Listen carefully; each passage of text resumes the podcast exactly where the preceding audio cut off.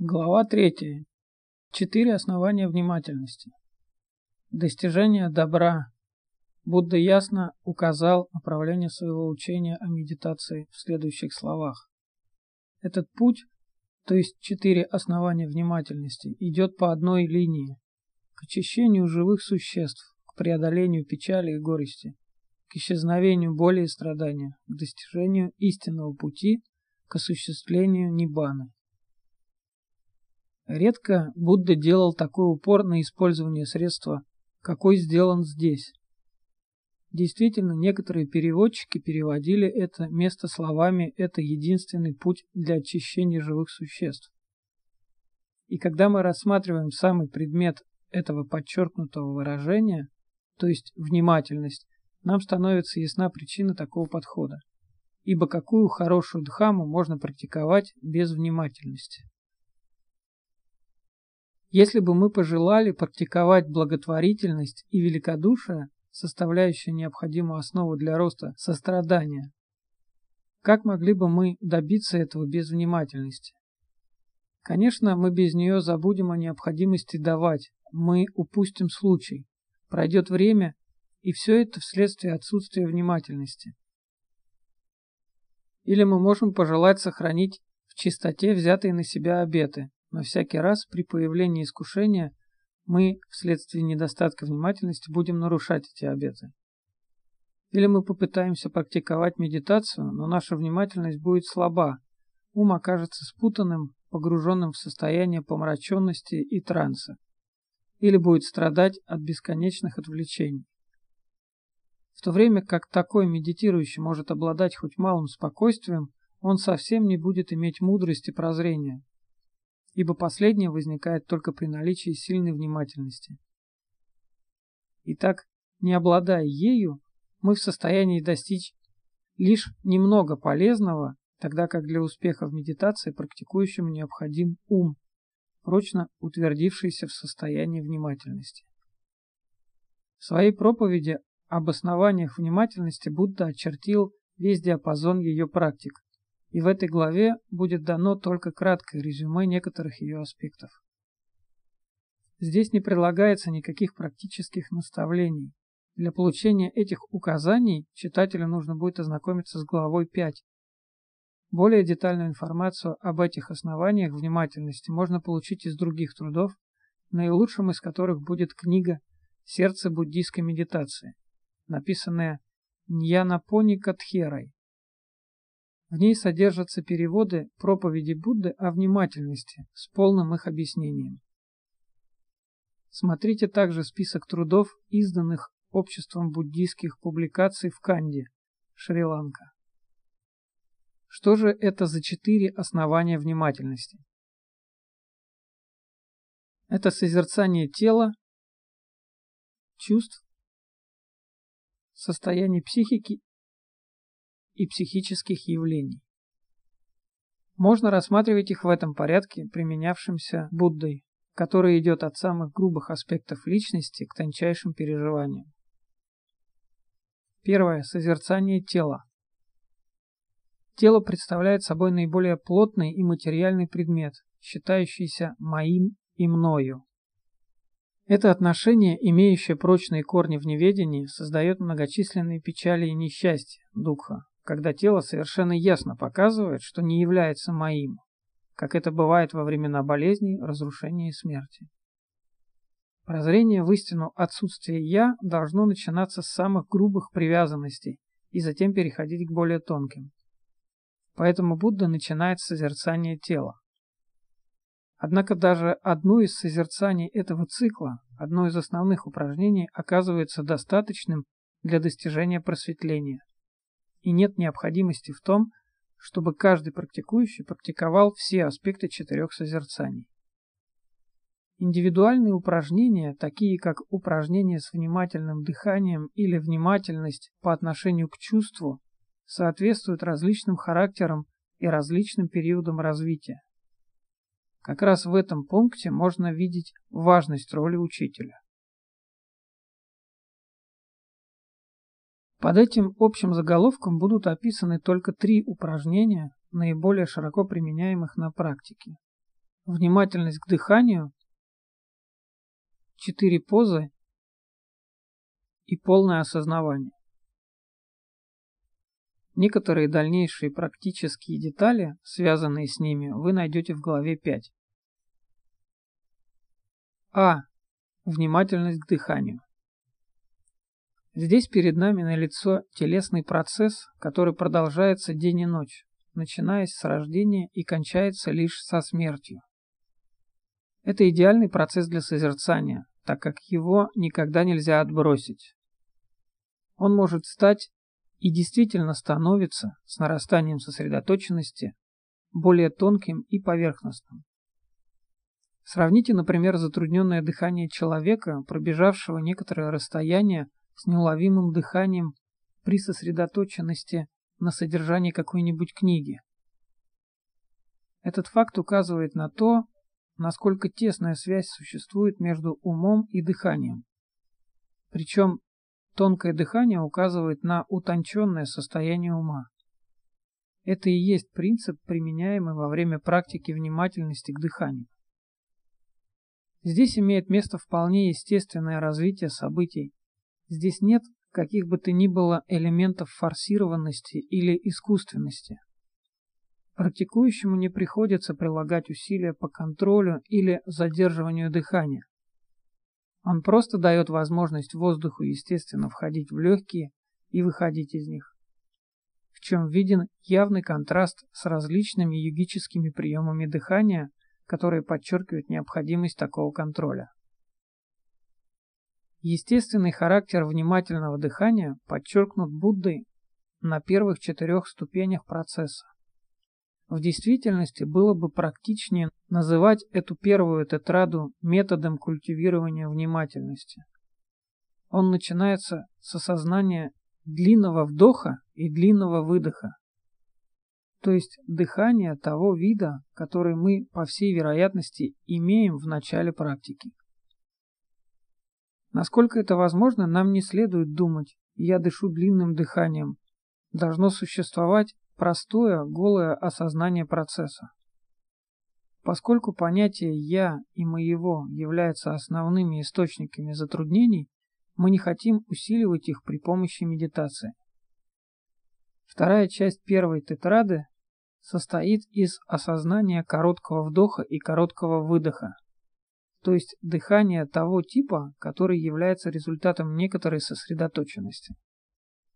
Однако вначале медитирующий найдет, что продолжительные и краткие вдохи чередуются, но до тех пор, пока существует осознание их различия, дыхание будет иметь наклонность становиться все более поверхностным и коротким. Хотя этот способ развития внимательности и сосредоточенности начинается со внимания, обращенного на одну из телесных функций, а потому может считаться частью созерцания тела, он не заканчивается на этом, а прогрессирует благодаря другим созерцаниям. Во время следующей тетрады созерцание чувства дыхание проходит еще через четыре ступени, начиная с переживания восторга, пити.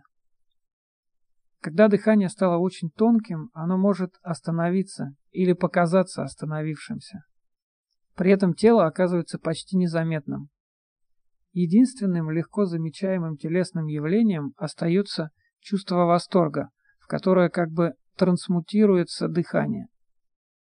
Этот восторг может быть пережит многими различными способами.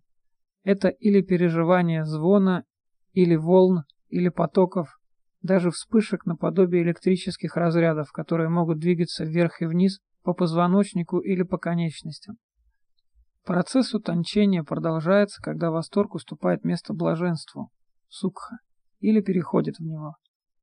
Если первый имеет физические проявления, то второе явление – чисто психическое переживание, эмоциональное состояние. Затем приходит переживание тонкой деятельности, читта, то есть ума сердца, связанные с дыхательным процессом, наступает также успокоение этих видов деятельности. Следующая тетрада – созерцание ума, состоит из ступеней, на которых медитирующий переживает радость, сосредоточенность и освобождение ума. эти три первые четырехступенчатые группы переживаний заняты культивированием спокойствия, тогда как во время последней тетрады, занятый событиями психической жизни, медитирующий развивает прозрение. Он созерцает непостоянство, бесстрастие, прекращение жажды существования и отказ от него.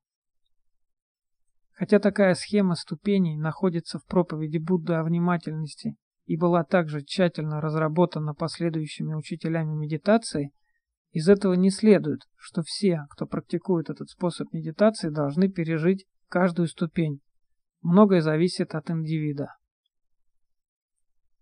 При помощи одного лишь этого упражнения медитирующий может пережить как спокойствие, так и прозрение, достичь конечных высот его практики, где оказывается познанный Ниббана.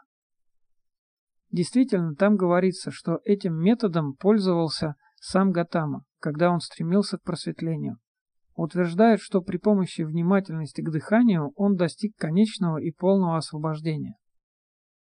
Это весьма ободряющий факт для начинающего. Кроме того, эта практика является подходящей для всех людей, даже для тех, кто страдает от различных недостатков. Вообще говоря, во время медитации каждый переживает некоторую рассеянность, когда мысли, слова и картины нарушают полноту внимательности ума.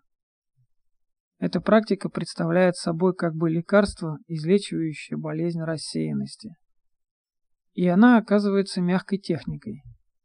У большинства практикующих она, вероятно, не вызовет никаких страхов и опасений, так что будет вполне пригодной даже и в тех случаях, когда у нас поблизости нет учителя. Более подробно об этих методах сказано в главе 5. Б. Четыре положения тела. Вся жизнь человека в целом проходит в этих четырех положениях тела. Они переходят из одного в другое при наличии чрезмерной боли или неудобства, духа. Эти положения – ходьба, стояние, сидение, лежание. Таким образом, они также могут служить в качестве упражнения, при котором нет возможности отбросить его предмет. Здесь этот предмет внимательного осознания оказывается весьма непосредственным, потому что нам всегда приходится находиться в одном из таких четырех положений. Но все-таки он нуждается в живой внимательности, для поддержания сосредоточенности, поскольку материал упражнения бывает лишь скудным. Практика заключается в отсечении всех видов деятельности и ограничивается одним только осознанием положения тела и констатированием того факта, как оно меняется. Во время ходьбы или бега внимательность должна быть обращена только на ходьбу, а не на то, как я иду. То же самое относится и к другим трем положениям. Сидение представляет собой всего лишь непосредственное соприкосновение тела с подушкой для медитации. Стояние – всего лишь давление тела на ступни и их соприкосновение с землей. Тогда как лежание – это всего лишь неприкрашенное внимание, устремленное на соприкосновение тела с кроватью. Такое упражнение не имеет своей целью развития спокойствия, хотя некоторое его количество при нем действительно возникает. Его целью является прозрение, благодаря видению только изменяющихся положений, а не «я», которое меняет их. Но когда телу приходится оставаться неподвижным, как это бывает при сидении в медитации, тогда легко заметить наличие боли, дукха. Если нам придется сохранять любую позу в течение длительного промежутка времени, не только сидячую, мы заметим тот же самый факт. Ходок, который обнаруживает, что его загородная прогулка оказалась в два раза более продолжительной, чем он ожидал, знает все о Дукха. Также знает о ней все и тот, кому пришлось долго стоять в очереди. А удобное кресло, способное превратиться в инструмент пытки, если мы окажемся вынуждены сидеть в нем часами.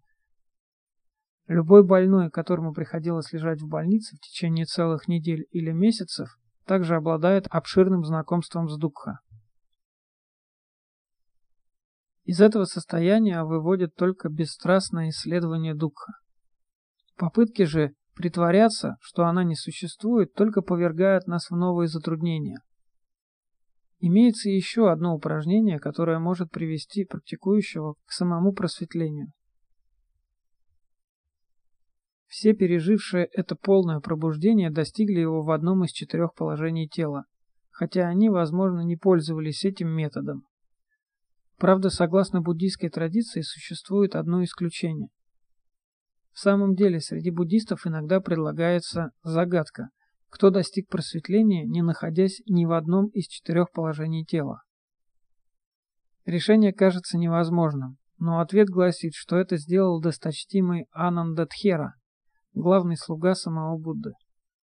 Однажды ночью перед первым советом, который должен был повторить и кодифицировать учение Будды, Ананда совершал огромные усилия, решив пережить просветление до открытия совета.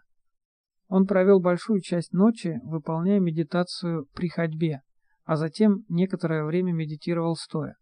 Наконец, утомившись, он решил немного отдохнуть и затем продолжить усилия. Войдя в хижину, он начал ложиться и пережил просветление состояния архата, когда его ноги оторвались от пола, а голова еще не коснулась подушки. В. Полное осознание. Некоторыми авторами слово «сампаджана» переводится словами «полное постижение». Последнее упражнение предназначалось для тех практикующих, которые обладали более постоянной внимательностью, более яркой мудростью, тогда как рассматриваемое сейчас, представляя собой некоторые расширения предыдущего, более подходит для тех, кто испытывает известные затруднения в поддержании внимательности. Текст упоминает следующие виды деятельности когда нам надлежит сохранять полное осознание движения взад и вперед, глядение на какой-то предмет и отвод глаз, сгибание и вытягивание конечностей, ношение верхней одежды и других одеяний. Для мирян это означает надевание одежды, ее ношение и снимание. Ношение чаши или наших блюд и кувшинов с едой и питьем. Еда, питье, жевание и ощущение вкуса опорожнение кишечника и мочеиспускания, ходьба, стояние, сидение, засыпание, пробуждение, беседа, молчание. Это перечень включает почти все виды нашей деятельности при нормальных состояниях ума. Это упражнение в полном осознании было подвергнуто анализу в комментарии и рассмотрено там в четырех аспектах, первым из которых является полное осознание намерения. Обычно мы находим людей, занятых делами, которые не приведут их к поставленной ими цели. Достичь этой цели можно только при помощи деятельности особого рода, соответствующей намеченному результату. Поэтому практикующий полное осознание должен перед началом любых дел спрашивать себя, приведет ли фактически это действие к желаемому результату.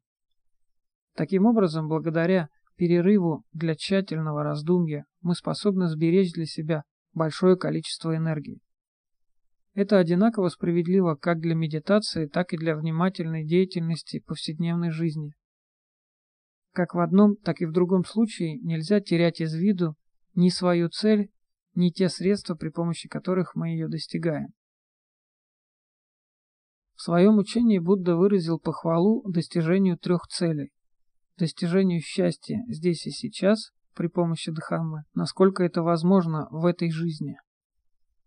Достижению счастья впоследствии, то есть блаженство, которое будет пережито в будущей жизни, вероятно, в следующей, благодаря созданию хорошей камы в нынешней и в предыдущих жизнях. Достижению высочайшего счастья Ниббаны или просветления Бодхи, приобретаемого полной практикой добродетели, достижение глубокой медитации – и проникновения во всю глубину неведения при свете Дхаммы. Если у нас есть желание достичь одну из этих трех целей, наша частная цель и наши намерения должны быть верно направлены. Это приводит нас к рассмотрению второго аспекта. Полное осознание соответствия подчеркивает то обстоятельство, что средства должны совпадать с намеченной целью. Здесь нам следует решить, находится или нет наше средство в согласии с Дхаммой. Если нет, тогда три цели Дхаммы не могут быть достигнуты. Временами мы слышим, как люди говорят, что их целью является достижение высочайшего счастья, причем достижение в самой этой жизни. Но когда мы смотрим на их окружение, на их образ жизни и образ действий, на усилия, которые они прилагают для практики, зачастую можно увидеть, что у них цель не совпадает со средствами. Таким людям нужно знать этот аспект полного осознания, так, чтобы им можно было более точно соразмерить поступки с целями. Когда мы хорошо практикуем эти два аспекта, они вполне естественно приводят к третьему, к полному осознанию всего поля медитации. Подобно первым двум аспектам, этот относится как к формальной практике сидячей медитации или медитации при ходьбе, так и к внимательной повседневной жизни. Как это знает любой медитирующий, уму достаточно легко соскользнуть с предмета медитации и менее чем за одно мгновение оказаться далеко от него. Этот вид полного осознания препятствует такому явлению, постоянно укрепляя ум предметом медитации. Также и в повседневной жизни серьезный медитирующий может поддерживать движение предмета медитации, в особенности, когда при этом налицо нечто такое, что нужно повторять самому себе. Более подробно об этом будет сказано позднее. Здесь же мы можем отметить, что в буддийских странах обычно употребление таких слов, как «буддхо» – просветленный и «арахам» – почитаемый миром, в то же время можно употреблять и слова другого языка, например, мир или любовь. Начавшись, такое повторение может продолжаться почти автоматически. Однако со внимательностью, чтобы различные стимулы внешних чувств не могли тянуть ум за собой с места на место. Таким образом, мы не оставляем предмета медитации даже в повседневной жизни. Но может случиться так, что практикующий почувствует тяготение к сухому подходу, свойственному лишь прозрению. В подобном случае у него не будет какого-то одного особого предмета, поскольку все четыре рода внимательности к телу, к чувству, к психическим состояниям и к психическим явлениям все стали медитацией. Тогда благодаря применению полного осознания нашего поля медитации ум сердца никогда не отклоняется от медитации, ибо все сделанное познается со внимательностью и прозрением, а при этом укрепляются корни здорового состояния. Опять же, как и в других аспектах, данный аспект приводит практикующего к последнему аспекту, к полному осознанию и к отсутствию заблуждения. Отсутствие заблуждения означает восприятие следующего факта. Все, что мы считаем своим или собой, например, мой дом, моя семья, мое тело, мои мысли, мои взгляды, все это не является нашим, так как в действительности не существует никакого обладателя. Хотя это восприятие дает вполне зрелый плод лишь при просветлении, но все же оно является собой аспект полного осознания, который можно культивировать в повседневной жизни. Особенно когда предметы обладания будь то люди, животные или вещи, умирают, разрушаются, оказываются утрачены, украдены или просто изношены. Все время перед нами существует множество подобных примеров, но какова наша реакция на них? Разве мы не отвергли изменения и разрушения, несмотря на их неизбежность? Разве мы не испытываем гнев? Или, может быть, мы становимся подавленными и печальными, Таков путь мира, а не путь Дхаммы. Если мы хотим культивировать именно этот путь, нам следует при этом почаще вспоминать три характерные свойства существования – непостоянство, страдание и отсутствие «я». Сама их природа – это отсутствие заблуждения, и чем больше они оказываются предметом сосредоточения, при размышлении о них, тем более ум сердца очищается от заблуждения и от столь часто сопутствующих ему алчности и отвращения. Следовательно, и это упражнение ведет нас от несколько мирской внимательности, связанной с деталями обыденной жизни, прямо к полному осознанию совершенно свободного от заблуждения просветленного ума.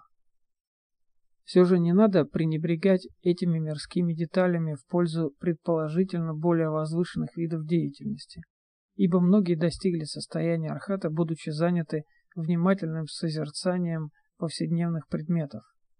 Так случилось с новообращенным мальчиком Санкича и его другом Пандитой, которые познали прекращение нечистоты. Это познание произошло в тот момент, когда им брили головы. Благодаря полному осознанию происходят и менее значительные достижения, как случилось с принцессой Убари. Присев на корточки в уборной, она увидела копошащихся внизу личинок, мух, и достигла глубокой сосредоточенности джхана основанный на проникновении в непривлекательность бытия. В свете всего сказанного здесь о первом созерцании можно, пожалуй, усмотреть справедливость слов Будды. Я утверждаю, что внимательность полезна повсюду. И эта истина станет еще более ясной при рассмотрении следующих трех созерцаний.